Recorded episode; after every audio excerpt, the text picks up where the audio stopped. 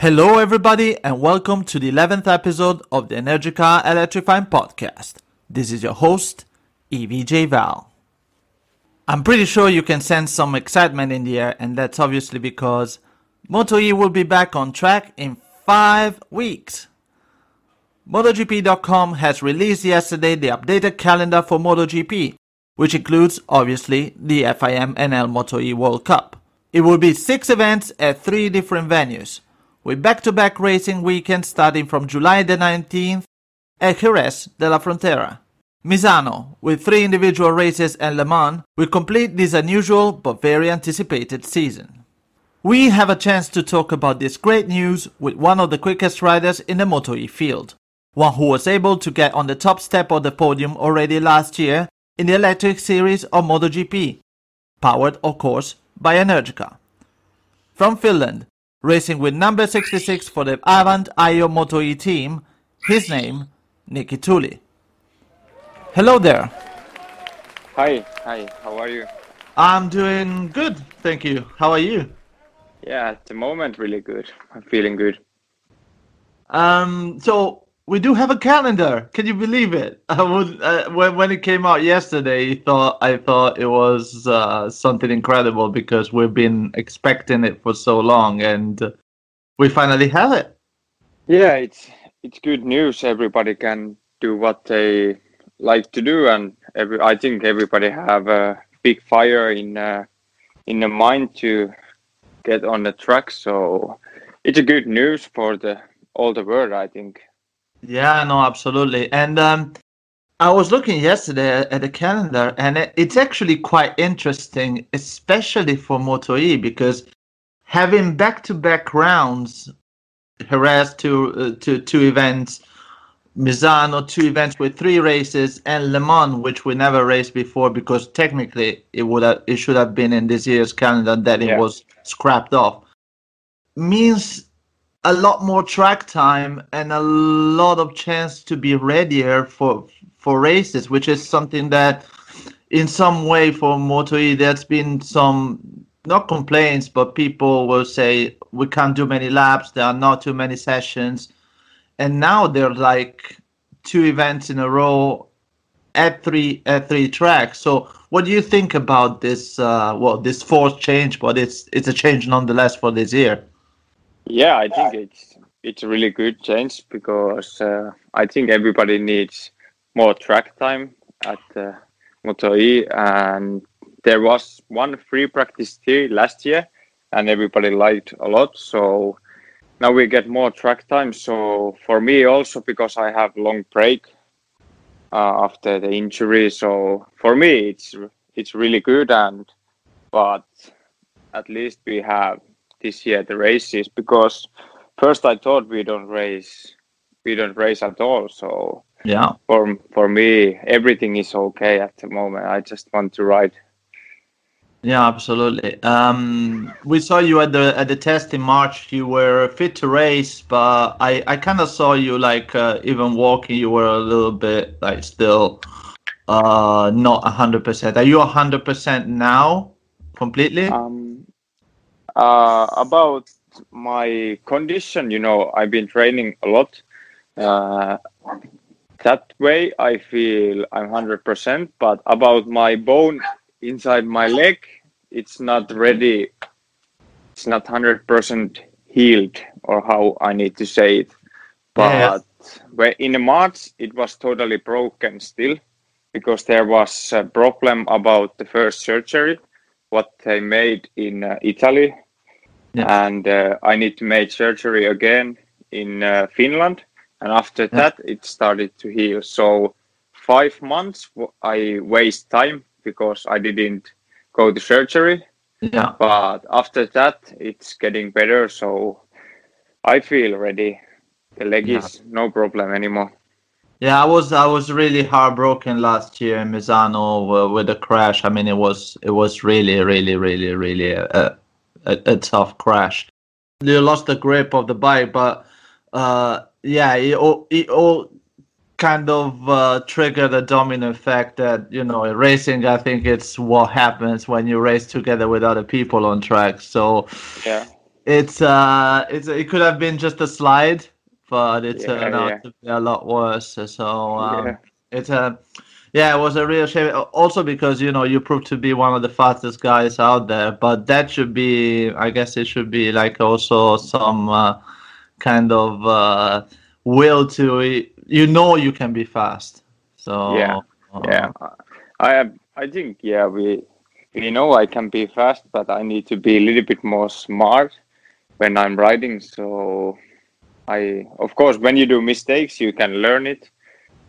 And uh, yeah i think this year i just need to be more calm and not trying to push so hard every time when i go on the track. So it was Yeah. problem last year maybe a little bit but How You can a rider manage to be, you say, because you know, it's for for for non-riders, for for non-motorcycle racers, like uh, professional racers, like like me. It, it, when, we hear like I don't have to push too much, but then you're out there and you're like, how easy for you guys to is to know exactly how fast you are on the racetrack and you say not push too much but still be fast at the same time Yeah, it's it's it's really difficult. Uh, it's a how to say it's a mind game. Um, of course, every time you go out, you need to be try to be fast, but in the right time, you need to push a little bit more. So Yes. there is times when you need to really push, or just to ride as fast as you can. So just need to manage how you feel, and then you need to make it happen. So No, I think that's the key. Like we saw last year, like Matteo Ferrari, he wasn't really fast, you know, in the first races. yes Of course, in Misano, he wa- he became to be, you know, top guys, but he was Yes. always there, like top five, you know, close, and he won or the championship. So it's not about the, you know, qualifying or just one race. It's I just need to think all the championship yeah you know, more. Of course, I think it, but I need to think more, even more. So yeah and also in a seven seven seven round seven round um championship such as um such as moto e like one one dnf is huge. Yes, So, uh, yes, uh, in so um um I was tell you told me like uh, a couple of days ago that you actually um I, I know it sounds weird but you say I I actually have a job I actually work it means that you have something else aside uh aside from racing is it something that you always done and what it what what is it if we may know what what it is um, yes. I've been always working like a normal. Of course, we are normal people, but normal No. people go to work every morning, yeah and that's what I always done. I have Yes. been in a couple of places. Of course, it need to be place where you can get free when you have races. So of course it's always been one of my sponsors where I work. okay Uh, one place was like a CNC machining. Uh, Yeah. Like uh, we didn't do frames for the motorbike, but like uh, every frame, like Kalex, they make you know by CNC machining. Yes. So, and then next job was I did uh, insulations, like Okay. uh, you know in the big buildings, every you know pipes in uh, top of the building. We make Yeah. insulations there, and at the moment I'm working on a bike shop. We fix bikes and we sell a new bike. So oh that's that, that yeah. that's great that's yeah, great we have like uh, all kind of bikes. We have road bikes, mountain bikes, e-bikes, uh, every kind of bikes. It's really nice job. I like Uh, a lot. I no, I actually like. I just bought myself a bicycle, like um, a gravel bike. You probably Yeah. know which Yeah. one it is, and So- uh, yeah. So uh, interesting, very interesting. It's a completely different world. So how do you how do you uh, manage the the schedule with training and, and and work? I mean, your day must be completely full. I would yeah, say. it's uh, normally when I I wasn't at the work, I train in the morning and also again in the afternoon. At the moment, I train really early in the morning. Like I said, I woke up like seven, six, seven o'clock every morning. Yeah. Uh, I go out with the dogs. Then I eat my breakfast. Then I go training, and Yeah. from training, I go straight to work. I'm at the work. I'm 11 to 6 p.m. After Yes. that, I go training again, and then I come home. I go out with my dogs, and next day same. So How many dogs do you have? we have two with my girlfriend. What uh, what what dogs are uh, are they a specific breed or uh, any? Uh, it's a poodle. Okay. really small dogs. So, Okay. Okay. but my day is quite long. It's like 14, 14 hours, 12 hours when I leave home. So Okay. quite busy. Yeah, yeah, no, I can imagine. I can imagine. And um, uh, speaking of um, speaking of racing, obviously you race for uh, for for team uh, from Team Ajo Motorsport, which is fellow countrymen in, in in Finland, and there has been a little tradition of uh, motorcycle racing in, in, in Finland. But how is it perceived in Finland as a, a, a as a discipline? Is it famous or? Uh, is there uh, there are other uh, disciplines which are more famous? I, I'm asking because I, I I I know a very little bit of of Finland uh, in terms of, uh, of sport. Um, I think it's famous in Finland. You know, in the past, you know, like 70s or 80s, it was really, really big thing here in Finland, bikes. Yes. Um, at the moment, I feel it's coming more more bigger again because Kymiring, hopefully the race will be, and I I'm sure next year it's on the calendar, so we can make this sport even more bigger here in Finland. Yeah. And uh, because about the famous motorsport in Finland is more like rally. okay. Of course. Of course. You know, we have winter here. Yeah. The bike season is not so long. Yeah. And uh, yeah, but I think it's coming bigger again. So I hope that because we have really good, you know, times in the past with Yeah. bikes. So and also Ajo Motorsport, I think it's many people realized it's a big thing in uh, in the world. So Yeah. yeah, but I think the bikes are it's uh, everybody appreciate a lot in Finland. Okay, that's really that's really that's really uh, good to hear. Yeah, the um, unfortunately this year the um, there was no debut with um, Yeah, with, uh, with the Finnish GP, but yeah, it is what it is. And you told me actually that during the um, during the coronavirus, the, the this coronavirus situation kind of helped you a lot. I mean, you, you meant in a physical way, but is in is there any other thing that you learned from uh, from this situation about yourself? Because, for example, I've I've been stuck at home in Barcelona for for uh, yeah, for the first time ever uh, without traveling and it kind of helped me focusing on myself and finding out you know uh, getting a little bit more balance compared to a life where you always kind of travel from somewhere to somewhere yeah, yeah, yeah.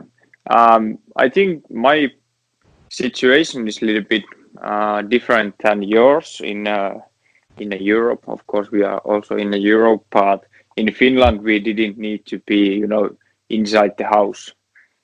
yes Um, we have also, you know, you can cannot do, you know, everything, but I can go out. I can go training. Uh, the gym was open. Um, you know, I can go ride supermoto. Of course, we had winter, so not many times, but uh, of course, you can. I learned many things. You know, because you cannot do everything. You need to manage to you know work inside or uh, Yeah. It's difficult to say because but for me it didn't change my you know normal life what i do normally so Yes. much so i think my situation was a little bit different than like yours in Spain. Yeah, of, course. Um, no, in Spain it's been like proper lockdown, such as Italy. Yeah, yeah. And they've been the kind of okay. two most affected in in, yeah, in Europe. That's that's quite difficult to just be inside the house. Yeah, it was. But you know, I don't want to sound a little bit cliche, but yeah. Uh, a lot of people say it's really tough. Yeah, but there was, you know, in the past, people were stuck at home with uh, bombs on their heads. You know, flying. Yeah, yeah, yeah. You know, it, it, it I don't want to. I mean, it's been extremely tough with, for people, especially people who lost who lost their loved ones, and um, yes, yes. and uh, but you know it's um and a lot of people actually had to deal with uh, partners and family that they never really dealt with on a consistent basis so they kind of brought out all the problems that yes, yes. they might have been there but still uh it's you know it's something that that there have been worse times i guess for humanity yeah. so I yes i can people who, who could improve improved uh yes. and perform themselves so if you if you start if you start the season uh, now that you know that you're going to start the season in a sort of like uh, five weeks or, or, or something like that yeah. uh, are you gonna change your type of uh, training or is it gonna stay the same just to be ready? Uh, yes we changed the how to say schedule what i do. Yeah. we we made it a little bit different and i tried to lost a little bit of you know weight. And also i start to do more like uh, race weekend you know manage manage to to you know make my weekends like it's a race weekend so it can help a little bit. But uh, nothing really big. So normally i go to work and that's it. And that's it. Yeah yeah. Well it keeps your mind busy that's for sure. Yeah yeah. But it's so, also good you know well, I realized when I was riding Super Sport and also Moto 2, um, you, I need to have something else than only racing and uh, practicing.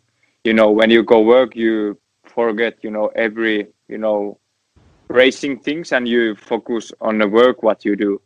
So it helped me, you know, mentally a lot to have yeah. work also. It's not a bad thing. For me it helped to keep my mind you know uh, busy. Yes, keep your mind yes. busy and keep your mind entertained on on di- on different levels rather than yes. just racing. Because i think the risk you can get into is that um, a full-time races which is now is the, the almost the normality that I have, well, yeah, majority yeah, of people just focus on racing. But then then all you think about is racing every day and uh, and the fact is if you don't have in your head like uh, if you in my opinion you you just have to find you know uh, racing careers like span until 40 years old if yes. you're like the longevity of your career is very high but that's after that you know yeah, yeah, yeah. you still have to do something. Yeah. You know? yes. So it's good to have to have in the back of your head the the fact that there's uh you're doing something else and yes yes so um what about um what about what you i know it's been a long time but what about what you saw at the test in terms of competition do you think it's going to be tougher this year with the with the field that there is, the number of riders that there are, and the type of riders that they are? Yeah, I think it will be much more tighter than last year. Also, last year it was, I think, some races were more tight what we expected, but I think this year it will be really, really difficult to be on the top because, like on the test, we saw new riders and also the riders who wasn't so fast last year take a big step during the winter and but it will be really really difficult to be on the top but i will do my my best but for sure it will be more tighter than last year no no i'm sure. sure. yeah I, I, saw the test already showed it and uh, And um, you seem to be the rider who actually, one of the riders who actually stepped on the bike and actually made it work straight out of the box. What did you, uh, how long did it really take you to get up to speed uh, with the bike, with the Energica Ego Corsa? Oh, it was, it happened quite fast because since first time I ride with the Moto E, I feel it's really fun to ride and uh, it's it's really really nice bike to ride. Um, many thing many people think it's uh, the weight is the problem, but I think the weight helps also to bike work that good how it works. And uh, it happened really you know i didn't need to change my riding style so much or nothing. It just happened. It feels feels good to ride. And uh, also in the test this year in March, there was some improvements about the cooling system and also suspension. And yeah. I feel it helped a lot to improve the bike, how you can ride it. So I'm happy about that. Okay. Well, thank you so much, Niki, for being part of uh, this podcast. And um, yeah, I, I, look forward to seeing you on track again because it's uh, it's been a while. And uh, yeah. You have uh, probably one of the most spectacular riding styles, especially Moto E. Like the way you carry the bike is always a pleasure to watch. Yeah, so, that's nice to hear. Yeah, I know it is. It is, and uh, seeing seeing you, see you well from the screen and on on the by by the track side, it, it's really it's really great. So looking forward to seeing you and. Uh, I hope you have a rest, uh, great rest of preparation, and uh, well, you take care. Yeah, thanks. See you soon in uh, Jerez. Yeah, I'm not sure that I'll be there, but yeah, that's it. Every week with every yeah. guest, I'm like, yeah, I'm yeah, not, I don't think I'll be traveling, but um, but yeah, it would be good to see Moto back on track for sure, yes. and you guys. Yeah. You take care. Take care. You too. Bye-bye. Bye. Bye. Bye. And that's it for the 11th installment of the Energica Electrifying Podcast. We're seeing the light at the end of the tunnel and we cannot wait to see our beloved Ego Corsa machines and all the Moto E riders back on track. To stay up to date with all our content, please follow us on social media and check out our website at www.energicamotor.com. See you next week!